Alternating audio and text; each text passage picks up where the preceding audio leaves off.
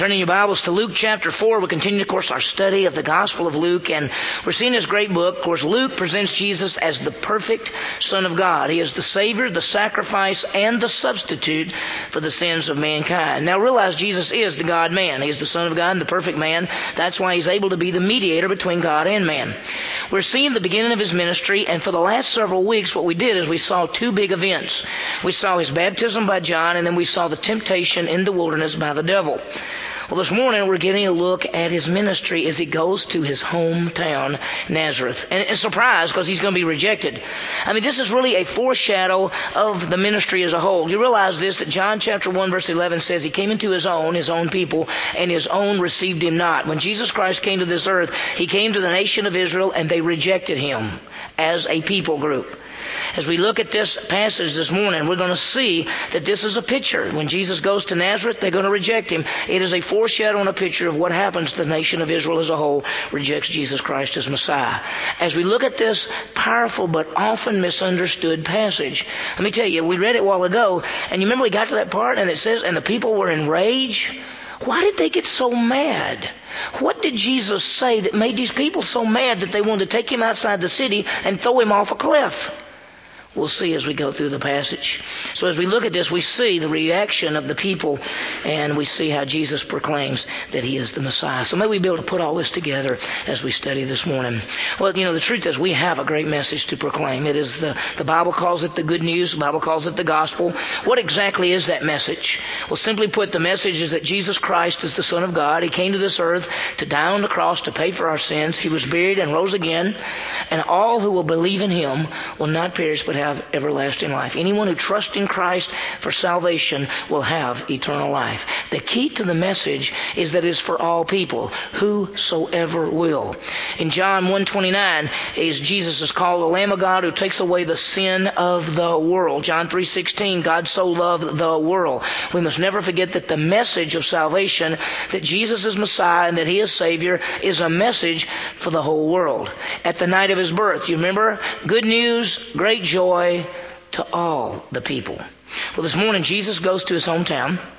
He's already begun the ministry. You can't tell it uh, yet from the, the Gospel of Luke, but we'll see it as we go through the passage. He's already gone. He was in the southern part of Israel. He's come back to the northern part of Israel. He's gone around to different synagogues. He's got his headquarters at a city called Capernaum, and he's doing. He's done miracles. And the people have heard about it. And he goes to his hometown, and what they're going to say is, "Hey, we're looking for a few good miracles." That's what we want to see. We want to see if you really are who you think you are.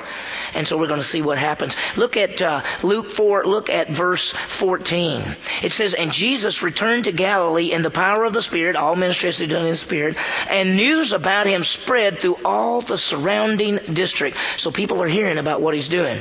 Now, this passage is unique because this passage is a foreshadow of what's going to happen in Christ's ministry. We see the rejection of Jesus by his own people, the Jews, and then the message goes to the Gentiles. That's what's going to happen we'll see how it fits together. Well, let's begin. Jesus left the, the southern part of Israel. He's gone back to the northern part of Israel. He set up his headquarters in Capernaum. And the Gospel of John gives us some information that Luke doesn't tell us. What Jesus has already done is he's gone to Jerusalem. He met the guy by the name of Nicodemus. You remember Nicodemus? Nicodemus was a ruler of the Jews, a religious leader, came to Jesus by night and said, You must be from God because nobody can continue to do the miracles that you do unless God's with him. And Jesus said, You must be born again. And so he talked to him about that. Then Jesus went to the northern part of Israel. He went to a little city called Cana of Galilee, and it was a wedding there, and Jesus turned the water to wine. Not too long after that, still in Cana of Galilee, there was this man who had a, a son who was very sick, and Jesus didn't even go to where the city was. He just told the man, when you go back home, your son will be well. Well, all of these messages, all of this stuff is scattered around, and people are hearing that Jesus is doing miracles. Well, he's going back to his hometown. What are they going to say to him? I mean, they knew him when he was a little boy. They knew his dad. They knew him. They knew his mama. They knew his brothers. They knew his sisters. They know all of this. There's a truth that a prophet is without honor in his own hometown. Jesus is going to say that. What happens when he goes back to his town? Let me give you the outline of the passage today. We're going to look at verses 16 through 30. First of all, we're going to see his announcement. His announcement is verses 16 through 21. Just to let you know, he's going to claim to be the Messiah, and we'll see what happens. We're going to see his rejection. They reject him as they think about all this, and then as we look on, we see his message to them. That's verses 23 through 27, and then their response to what he says, verses 28 through 30. There's a lot in this passage. We'll go through it. Luke shows us that the rejection by Jesus by his own people is a foreshadow by his own hometown is rejection is, is a picture of the rejection by the nation of Israel. And and then he's going to talk about the message is going to go to the Gentiles. And that's exactly what's going to happen. You may not understand this but when Jesus came the first most of the first part of all the gospels he is going directly to the Jewish people. And he sets his people he says go only to the lost sheep of the house of Israel. He goes to the Jewish people and when they as a nation as a people group reject him, the message then goes to the Gentiles. This is going to be foreshadowed in this passage because he goes to his own people in Nazareth. They reject him and he tells them that the message is going to the Gentiles and we'll see what happens. This is where the Great Commission comes from. At the very end of Jesus' ministry, Jesus came up and spoke to them and said, All authority has been given to me in heaven and earth. Go ye therefore and make disciples of all nations. That's what it's all about. We're going to see a very unique passage. It's often misunderstood because people read through the passage, they don't understand why did these people get so mad at Jesus? We'll see what he said and find out why they were so mad. Well, let's face it, it's hard to be famous in your hometown. They all know you. They knew when you were a little person running around, and so they say, This person's famous? Well, Jesus is going to go back to his hometown, and the rumors are that he's claiming to be the Messiah, the Savior, and that in other places he's done miracles. If you were from Nazareth and somebody said, You remember Jesus? Oh, yeah, yes, daddy was the carpenter. He's a carpenter. I know his mother. Yeah. Uh, he's claiming to be the Messiah. He's done miracles all over. You'd say, I'd like to see a miracle. I'd like to see one. Before I believe anything, I'm going to see a miracle. Well, let's see what happens. Look at verses 14 and 15 just to get a little running start. We finished here last week. It says, And Jesus returned to Galilee in the power of the Holy Spirit. As I said a while ago, all ministries done in the power of the Holy Spirit. News about him spread throughout all the surrounding district. Word was going everywhere what he was doing. Notice his pattern. And he began teaching in their synagogues and was praised by all. Sometimes people are confused and they think that what Jesus did is he did a few miracles and told a few stories. No, Jesus would go in the synagogues and he would teach the Word of God. That's what he did. We're going to see he's going to take the scripture this morning. He's going to look at Isaiah 61 verses 1 and 2. That's what he's going to see in this passage. So remember, Jesus taught the scripture. Well, let's see what happens. He's, he's done miracles miracles in Cana and Jerusalem and Capernaum. What happens when he comes home? Verse 16. And he came to Nazareth where he had been brought up and as was his custom, he entered the synagogue on the Sabbath and stood up to read. Well, he comes back to his hometown. Everybody knew him. I want you to see something. Hold your place in Luke 4 and go over to Mark chapter 6. Okay, just flip over. It's not very far back toward the front of your Bible. Mark chapter 6. I want you to start reading at verse 3. As you're turning there, there, this is the same passage that we are seeing in, in uh, the Gospel of Luke. It says this, as you're turning there, Jesus went out from there and he came to his hometown. when the Sabbath came, he began to teach in the synagogue. Now watch. As he's teaching, what is the response to who he is? Look at verse 3 of Mark chapter 6. They said, Is not this the carpenter? What was Jesus, what was his ministry? What, what, what was his occupation growing up? He was a carpenter. So they said, Isn't this the carpenter? The son of Mary, we know his mother. The brother of James and Joseph and Judas and Simon, he had four brothers, four half brothers. James is the brother that the, God, the book of James was written, and, and Judas is Jude, the book of Jude in the Bible that was written by him. And they said, well, his brothers, don't we know his brothers? And are not his sisters here with us? He had at least two sisters. And notice the end of the verse. And they took offense at him. They said, wait a minute, who does he think he is? We knew his daddy. We know what he did. We know his mama. We know his brothers. We know his sisters. And they took offense at him. Notice the verse goes on to say, and Jesus said to them, Verse 4 A prophet is not without honor except in his hometown and among his own relatives and own household, and he could do no miracle there except, it's because of their unbelief, notice, he could do no miracle there except that he laid his hands on a few sick people and healed them, and he wondered at their unbelief. They did not believe in him in Nazareth. They rejected him. It is a foreshadow and a picture of the nation of Israel as a whole rejecting Jesus as Messiah. Now go back to Luke chapter 4 and let's get a little bit more details. It says he came to Nazareth where he had been brought up, and as was his custom, he entered the synagogue on the Sabbath and stood up to read. Well, this is probably the synagogue he went to when he was a young boy. What do you mean a synagogue? What is a synagogue exactly? I want you to understand this. Jewish people always had the temple. You remember under the Babylonians, the Babylonians came in and captured Israel, burned down the temple, tore it up, and took Jewish people off into captivity. They were into captivity for 70 years. While they were in captivity for 70 years, the Jewish people decided that they would meet in small groups so they could pray and read the scriptures and not forget about God. And so the Jewish people would gather together, and these places were called synagogues synagogues, which means to come together, a meeting together. And so the Jewish people, while they were in captivity, met together. You had to have at least ten men to have a synagogue. When the Jewish people came back from captivity and came back to the land, they kept on having synagogues. And so in every city in which there were at least ten men, the Jewish people would have a synagogue and they would come together. And let me tell you a little bit about a synagogue. The synagogue had a leader.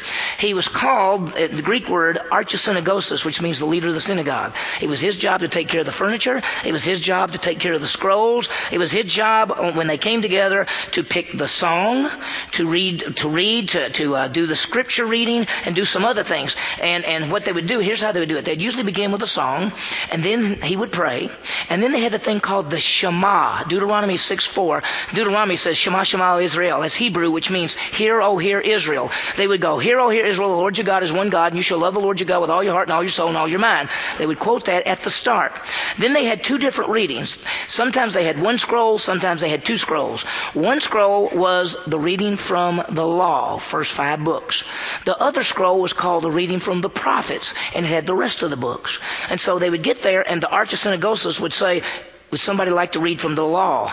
And they had a certain reading they would read. And then he would say, Would somebody like to read from the prophets? And they would give it to somebody. Sometimes when a guest would come into the synagogue, they would say, Oh, you're a guest today. Would you like to read? Would you like to speak? Well, guess who comes into the synagogue today as a guest? Is Jesus. He grew up in his town. He's come back to his hometown and he comes into the synagogue. Notice what it says. And uh, Jesus, uh, he came to Nazareth where he had been brought up as was his custom. He entered the synagogue on the Sabbath and stood up to read. Now let's clear up something because some people are confused. I know some people think the Sabbath is Sunday and they'll say things like, you better be careful on the Sabbath day. Sabbath is not Sunday. Sunday's the first day of the week. The Sabbath or Saturday is is the last day of the week. That's why the Jewish people would work for six days and rest on the seventh. First day of the week is Sunday. They would work all the way until Friday, and then on Saturday, that's the Sabbath. If you've been confused, just go get a calendar and see which is one on the furthest end. That's Sunday. That's first day, second day, third day. That's the last day of the week is Saturday. Okay? And so the Sabbath is the Saturday. The Jewish people worshiped on the Sabbath. We worship on the first day of the week on Sunday. Why? Because Jesus Christ rose from the grave on the first day of the week, Sunday. We worship on Sunday. So here it is, Sabbath day. They go into the synagogue. Jesus goes in and he stands up to read. What did Jesus do? There's two things. I want you to see it. He stands up to read, which is to honor the word, and then he sits down to teach. And that's the way they did it. A lot of times they would stand up to read, but the teacher would sit down. In fact, in some situations, the teacher sat down and the people stood. Now, in our situation, you sit down and I stand. There were times that Jesus, he would get in the boat, sit in the boat, and the people would stand on the side of the seashore the whole time. So Jesus goes into the synagogue and he stands up to read. Now, remember I said there's two reading places. Maybe somebody's already read from the law, but notice what it says. Jesus stood up to read, and the book of the prophet Isaiah was handed to him, and he opened the book and found the place where it was written. I want you to understand that there's a scroll. When it says book here, it literally means a scroll, and when it says was opened, it means it was it was rolled out. And so they brought to him the scroll and they rolled it out to Isaiah. I want you to understand, Jesus didn't go, I'm, I'm going to find Isaiah. Let me see. This is what I want to read today. That's how it didn't work that way. There was a particular reading that they would read over a three year time period and they would read the whole scroll. If you get a Jewish calendar today and you look on Saturday, the Sabbath, you will see that there are two readings, one from the law and one from the prophets. They do that to this day. So when Jesus got this scroll and it was from Isaiah, it wasn't where Jesus just happened to find Isaiah. That was the reading for that day. It happens to be Isaiah 61 verses 1 and 2. Notice what happens, verse 17. And the book of the prophet Isaiah was handed to him, and he opened the book and found the place where it was written. And look what it says. Isaiah 61, this is verses 1 and 2. It says, The Spirit of the Lord is upon me because he has anointed me to preach the gospel to the poor. He has sent me to proclaim release to the captives and recovery of sight to the blind, to set free those who are oppressed, and to proclaim the favorable year of the Lord. Now notice, and he closed the book, gave it back to the attendant, and sat down. Now, can you picture this? He goes in, he stands up, they hand him, he opens up to the reading of the day, he reads it, rolls it back up, gives it to the guy, and sits down because he's fixing to teach them. Now let's talk about that passage. Isaiah 61 verses 1 and 2 is the Messiah speaking. This passage is written by Isaiah, but it is the, the Messiah speaking. Notice what the Messiah says, verse 18. The Spirit of the Lord is upon me because he has anointed me to preach the gospel to the poor. He has sent me to proclaim release to the captives and recover the sight to the blind, to set free those who are oppressed, to proclaim the favorable year of the Lord. Now everyone everyone in that synagogue would know that that passage is what the Messiah would say. They knew that. They'd saying, oh, he's reading Isaiah 61. He's reading what the Messiah is going to say when the Messiah comes. What does it say? It says, the Spirit of the Lord is upon me. Now, Jesus is reading that.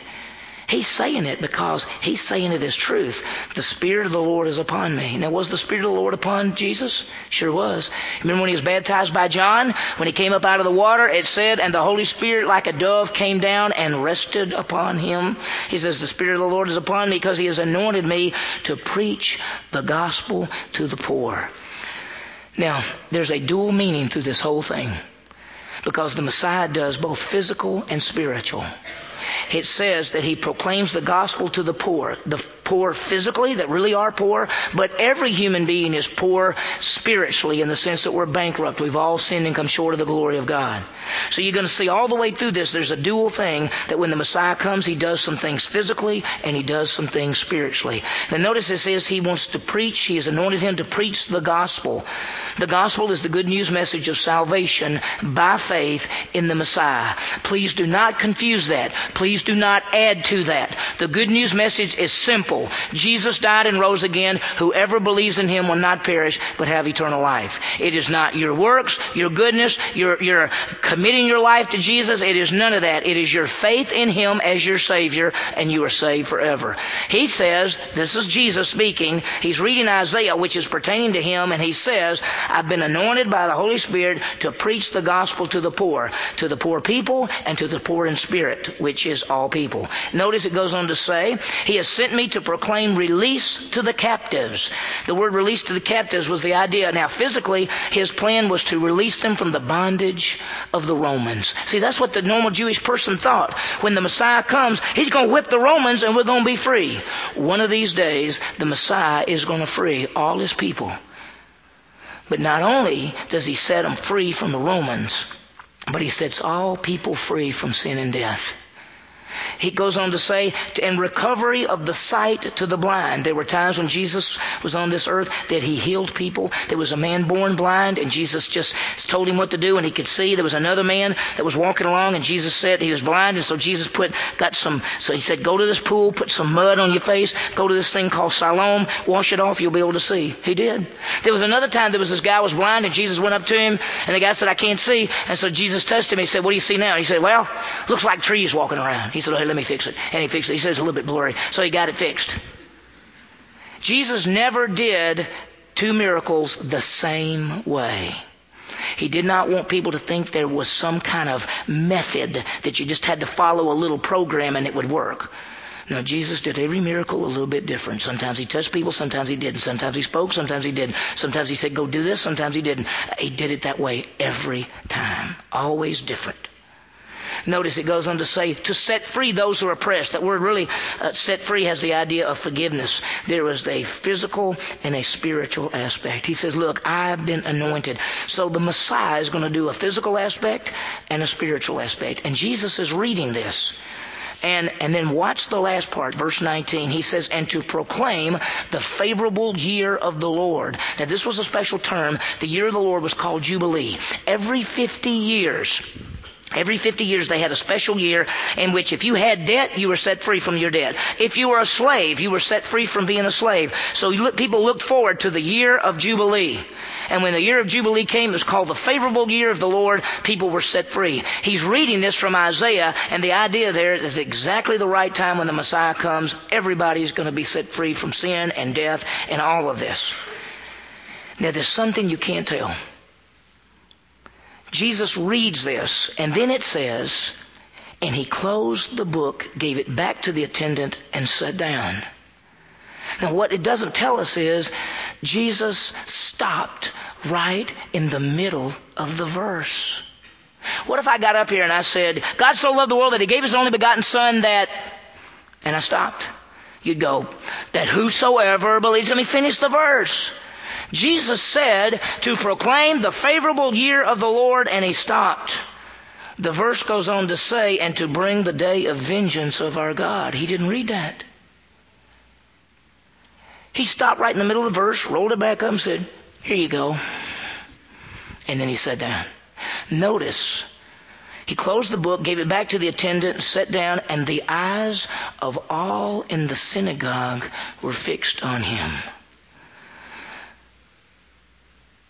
Why? Well, let me tell you something. See, the first part of the verse that he read, Spirit of the Lord's upon me to anoint, pronounce, you know, give the gospel and the blind and all of this. That's what Jesus does on the first coming. When he came the first time, he came to this earth and died on the cross to pay for sin. He preached the gospel. People could see. He freed us from the bondage of sin. He did all that. That's the first coming. But the day of vengeance of our God deals with his second coming. And see, there's going to be a second time Jesus comes as the King of Kings, the Lord of Lords, and He comes as the Judge of the earth, and He sets up a kingdom and rules. And so Jesus reads only the verses dealing with His first coming, cause He is fulfilling the first coming right there. He does not read the rest of the verse that deals with His second coming, because that hadn't happened yet. So watch what happened. He closed the book, gave it back to the attendant, and sat down, and the eyes of all in the synagogue were fixed on him. Why were all eyes fixed on him? Notice that number one, they said, well, he's the local boy, what's he going to say? But number two, he stopped in the middle of the verse. Why? Because he's only going to fulfill the first part of this verse. The second part will be filled when he comes the second time. Notice what he says. Verse 21. And he began to say to them, Today, this day, today, this scripture has been fulfilled in your hearing. You know what he's saying to them? I'm the Messiah. You just saw the Word of God fulfilled. The Spirit of the Lord's upon me. I have come to preach the gospel. I have come to release the slaves. I've come to bring sight to the blind. I've come to proclaim the favorable year of the Lord. That's exactly what he says. And he said, Today, you guys, he said, today, you're seeing it right now. They understood that. What would you think if you were there? You'd go, you know what he just said? He said, he just said he's the Messiah. He just said he's fulfilling Isaiah 61. That's what he just said. He's claiming to be the Messiah. Well, what did they think? How did they respond? Well, verse 22 says, And all were speaking well of him and wondering at the gracious words which were falling from his lips. And they were saying, Is this not Joseph's son? I think there are two things that we're going to see. There was amazement and doubt. Amazement and doubt. First of all, look at the first part of the verse, and they were all speaking well of him and wondering at the gracious words which were falling from his lips. The gracious words of the Bible. They saying, He's saying all these things from the scripture. That's wonderful. But look at the second thing. Is this not Joseph's son? We already saw in Mark chapter 6 verse 3, it says they took offense at him when he said this. They're looking around saying, who does he think he is? He thinks he's the Messiah. We know him. We knew his mother and daddy. We know his brothers and sisters. We know who he is. Who does he think he is? He's coming in here acting like he's God. And you know what they're going to say? You can't tell it until you get a little further in the passage. But you know what they're going to say? Okay. Then you did miracles. You did miracles in Capernaum. If you really are the Son of God, then won't you do a few miracles here? We don't believe you. We're not going to believe you unless we see a few miracles. So watch what Jesus says to them. Verse 23. And he said to them, No doubt you will quote this proverb to me, Physician, heal yourself. Whatever we heard was done at Capernaum, do here in your hometown as well. Now, to say physician, heal yourself, he's saying, You claim to heal, then let's see some healing. And all the stuff that you're supposed to have done in Capernaum, go ahead and do it here so we can see that you really are God. I want you to understand something. They don't believe him at all. They took offense at him. They're actually upset at him. They actually think, who do you think you are? And Jesus is going to do something. The rest part of this passage is a little bit hard to follow unless you understand what he's about to do. He's going to show them something. He's going to say, okay, you're going to reject me. They are rejecting him. And he's going to go to the Gentiles with the message. He said, I'm going to show you this is what you always do. And he's going to go back in history and he's going to give them two examples of how the nation of Israel rejected their prophets and the prophets had to go to the Gentiles. You understand that Jesus is called the great prophet. Deuteronomy 18:15, Jesus is the fulfillment of the great prophet. So Jesus is saying, in the past, the prophet comes, you don't believe the prophet, he has to go to the Gentiles. He's saying, I've come as the great prophet, as the Messiah, you don't believe me, I'm going to have to go to the Gentiles. Look at what he does. He gives two illustrations. He starts in verse 24 and says, he said, truly I say to you, no prophet is welcome in his hometown. He said, you don't believe me. He's going to give two examples. One is from Elijah and one is from Elisha. Look at the first one. The first example is Elijah. Notice the verse, verse 25. But I say to you in truth, there were many widows in Israel in the days of Elijah, when the sky was shut up for three years and six months, when a great famine came over all the land, and yet Elijah was sent to none of them. He wasn't sent to anyone in Israel, but only to Zarephath in the land of Sidon to a woman who was a widow. Now his example is this. Just like Jesus came to his hometown and they rejected him and he's going to Gentiles, Elijah came to his own people, they rejected him, and so God sent him to this widow in Zarephath, and she believed. Do you know the story? There was a famine. God had told Elijah to go to King Ahab and tell him it wasn't going to rain anymore. And it had not rained in three years and six months. Three and a half years. People were dying. There was no food. God told Elijah to leave and go to Zarephath and he would find this widow. When he gets there, he sees this little woman. She's got some sticks in her hand and he comes up to her and he says, Hey, what are you fixing to do? And she said, Well, I got some sticks. I'm going to make a fire. I got just enough food for me and my son. We're going to eat it and then we're going to die. And he said to her, no, no, no, don't fix it for you. Fix it for me. And she went, You're a prophet from God? He went, yeah, I am. Okay, I'll do it. And she did it. And guess what? God said, it will never wear out. And she continually, they all three ate until the famine was over. She believed Israel didn't. His example is there were all these widows in Israel, but he was not sent to any of them. He was sent to the widow at Zarephath, which is a Gentile, because the people in Israel reject. He gives a second example, and it's Elisha. And look at that one. It's verse 27. And there were many lepers in Israel at the time of as, uh, Elisha, the prophet, but none of them were cleansed. No Jewish people were cleansed, but only Naaman the Syrian. And you know who Naaman was? Naaman was, was a, he thought he was a king. He was a warrior. He got leprosy. He didn't know what to do about it. He was, you know, nobody would have anything to do with him. Well, he had a slave girl who was Jewish. And she told him, she said, there's this prophet in Israel. His name is Elisha. If you go to him, he will heal you. Now, Israel was not going to Elisha, but this man, this Gentile, went to Elisha, went to his tent, and said, I'd like to see Elisha, please. I am a king. Elisha was inside. They came in and told him, he says, there's a king out there to see you. And Elisha said, just tell him, uh, just tell him to go dip in the Jordan River seven times. Never even came out. The king, the gate walked out and said, uh, Elisha says, go dip in the Jordan River seven times, you'll be fine. And the king went, he didn't even come out to see me. And so he said, I don't think I'm going to do this. I'm pretty upset. And the little Jewish girl said, wait a minute. If he told you to do something big, you'd do it. If he told you something do something little, why don't you do it? He went, okay. And went there, dipped seven times, he was healed. Now he believed where Israel didn't. Now what Jesus is saying is that in the past, the people rejected the prophets and they went to the Gentiles.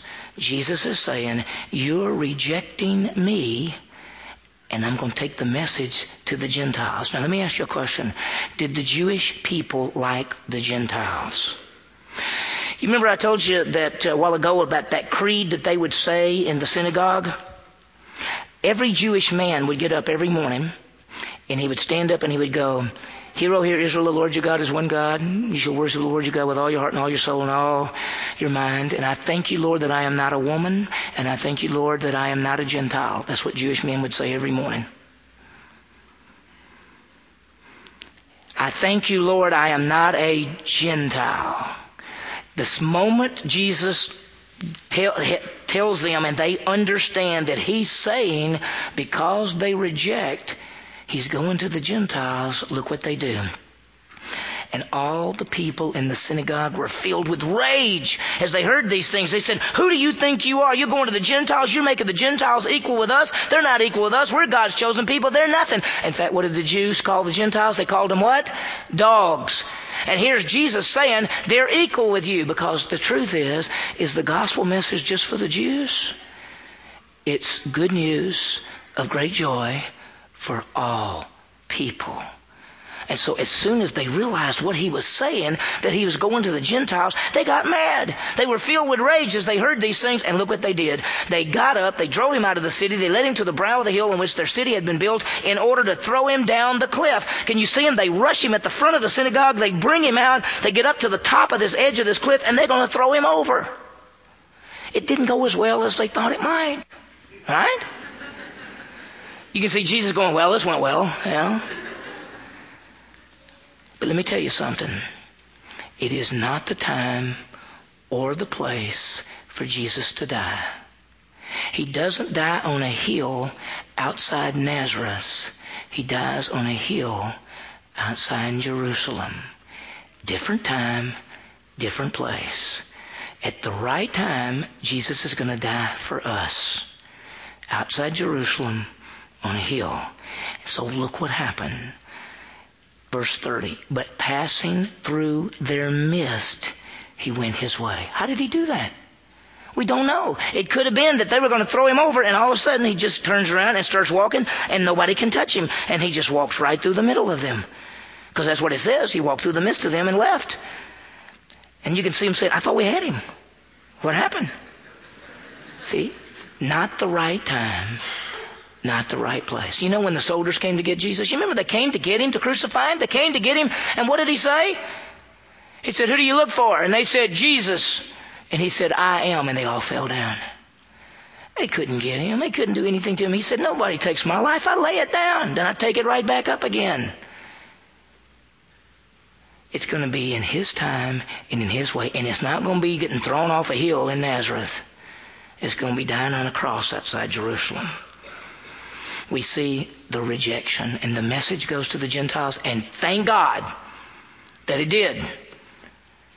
Because Jesus came up and spoke and said, All authority has been given to me in heaven and earth. Go ye therefore and make disciples of all nations. What have we seen this morning? Jesus goes to his hometown, presents himself as the Messiah. He reads Isaiah, fulfills the scriptures. Uh, their response is they're amazed, but they reject him. He says, well, you're doing just like they've always done. You've always rejected. And so you go to the Gentiles. You're rejecting me. We're going to the Gentiles. They got so mad when he said Gentiles or when they realized it was Gentiles. They tried to kill him, but they couldn't. Wrong time, wrong place. It's coming. Let's see some applications realize that Jesus Christ is the Messiah and the Savior. He is the one the Old Testament called the anointed one. He was anointed by the Holy Spirit. He is the one that is Isaiah 61, 1 and 2 is speaking about. A, He is the Savior and the Judge. He is the Savior in His first coming. He is the Judge in His second coming. First time He came, He came to die on the cross and pay for sin. He came to do all of these things that He mentioned that we read. The second time He comes, He comes as the year or the day of vengeance of God. That's why He didn't read that passage. So realize who He is. B, trust Christ as Savior. And let me, I'm saying that because I don't know everybody in this room. I know most of you. I know a lot of you. I see you a lot. But I don't know if you believed in Jesus Christ as Savior or not. He is the only Savior. He is the way, the truth, and the life, and nobody comes to the Father except through Him. If you have never believed in Him for eternal life, this morning, right where you're sitting right now, you can trust in Him as your Savior. It's not your works, your goodness, your righteousness. Not joining a church. It's not being baptized. It's not turning over a new leaf. It's not trying to live for Jesus that you're going to be saved. It is by trusting in Him and Him alone, you have eternal life. So right where you're sitting, you can say, God, I believe that Jesus died for me and rose again. I'm trusting in Him and Him alone to get me to heaven. And you have eternal life. Third thing, see, is tell others. We have the privilege to proclaim the good news message. It's the time of the year when people are actually listening. It's Christmas time. People think about the baby born in Bethlehem. You tell them who that baby is. And you tell them that that baby is the Savior of the world who died on the cross for them and they can have eternal life. Second, understand the work of the Messiah. A, he came for all people. He didn't come just for the Jews, as much as they would have liked that. He came for all people. B, the rejection by the Jews brought the message to the nations, Matthew 28. And that's what we're seeing happening. Because if you read carefully Luke and Matthew and Mark and John and you read it, you see almost the whole first part of all the Gospels that go in directly to the house of Israel. And when the rejection comes, then it goes to the, to the Gentiles. Last but not least, keep our focus on the teaching of the Scripture. When Jesus went into the synagogue, he taught the Scripture. When we gather together on a Sunday morning, we come together to teach the Scripture. It is the foundation for your life. It is what you must know and must apply in your life. Stories are fine, but that's not the Scripture. You must be taught the Word of God. So let's keep as a focus as a local church that we teach the Bible so that we can continue to grow in the grace and knowledge of our Savior. So may we understand the person and the work of the Messiah. May we proclaim the good news message to our community. And may we keep as a focus the teaching of the Word of God. Let's pray. Heavenly Father, what a great passage. Thank you that Jesus is indeed the Savior, that He is the judge and the Savior, that He fulfills Isaiah 61 verses 1 and 2. He fulfilled the first part when He came the first time. He'll fulfill the second second part when he comes the second time. Thank you that Jesus Christ is the Savior, and I pray that everyone in this room, as we leave today, everyone will have trusted in Jesus Christ as Savior. Lord, would you use us to tell others about the message of Jesus? We know He came for all people and that He is the Savior. May we keep as our focus in this local body the teaching of the Word so we can know it, so we can apply it, and so we can pass it on to others. We ask this in Jesus' name. Amen.